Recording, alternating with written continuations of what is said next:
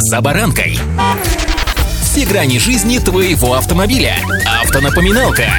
Комментарии экспертов. Советы по обслуживанию автомобилей в программе «За баранкой».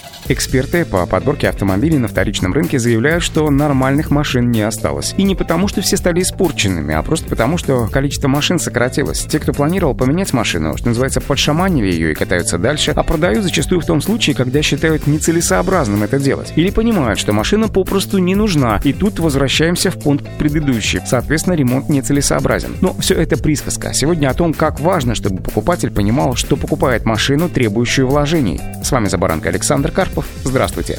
Автомобильные факты.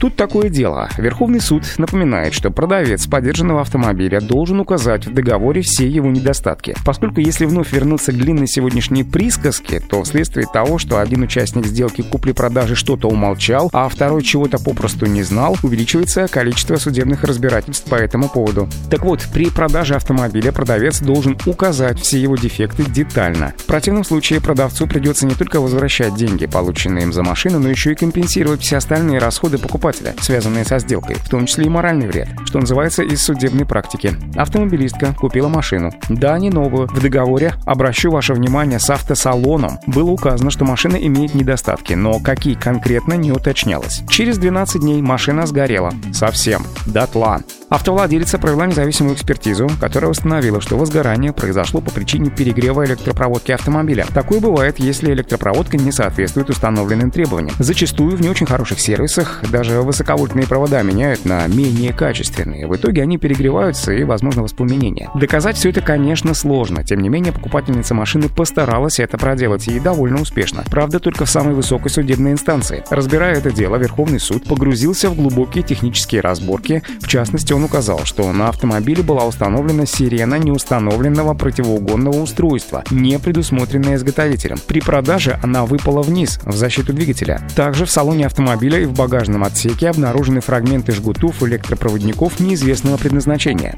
Автомобильные факты.